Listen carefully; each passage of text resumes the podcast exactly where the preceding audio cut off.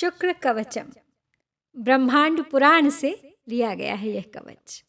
संस्कृत भाषा में है, भारद्वाज इसके ऋषि हैं, अनुष्टुप छंद में लिखा है इसे और शुक्र देवता है। शुक्र ग्रह को सुखों का स्वामी माना जाता है।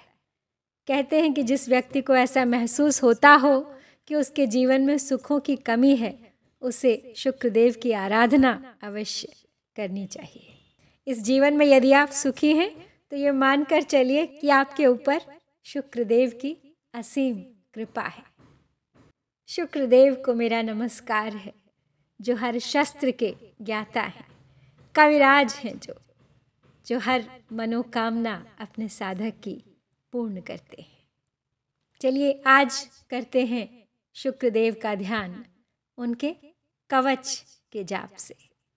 इस कवच के पाठ से हमारे चारों ओर। शुक्रदेव की कृपा से एक अद्भुत सुरक्षा चक्र बन जाता है, जो आपके सुखों को उसके अंदर से कहीं जाने नहीं देता। कैद कर लेता है और दुखों को आपके ऊपर आक्रमण करने से रोक लेता है।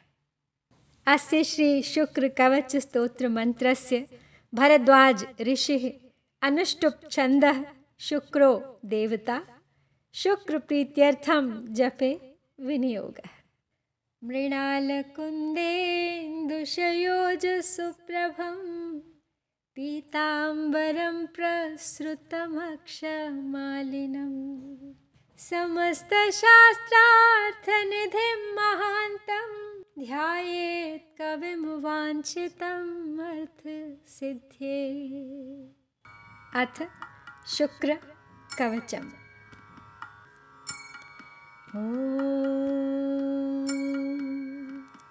शिरो मे भार्गवः पातु भालं पातु ग्रहाधिपः नेत्रे दैत्यगुरुः पातु श्रोत्रे मे चन्दनयुतिः पातु मे नासिकां काव्यो वदनं दैत्यवन्दितः जिह्वा मे चोशनाः पातु कण्ठं श्रीकण्ठभक्ति मा।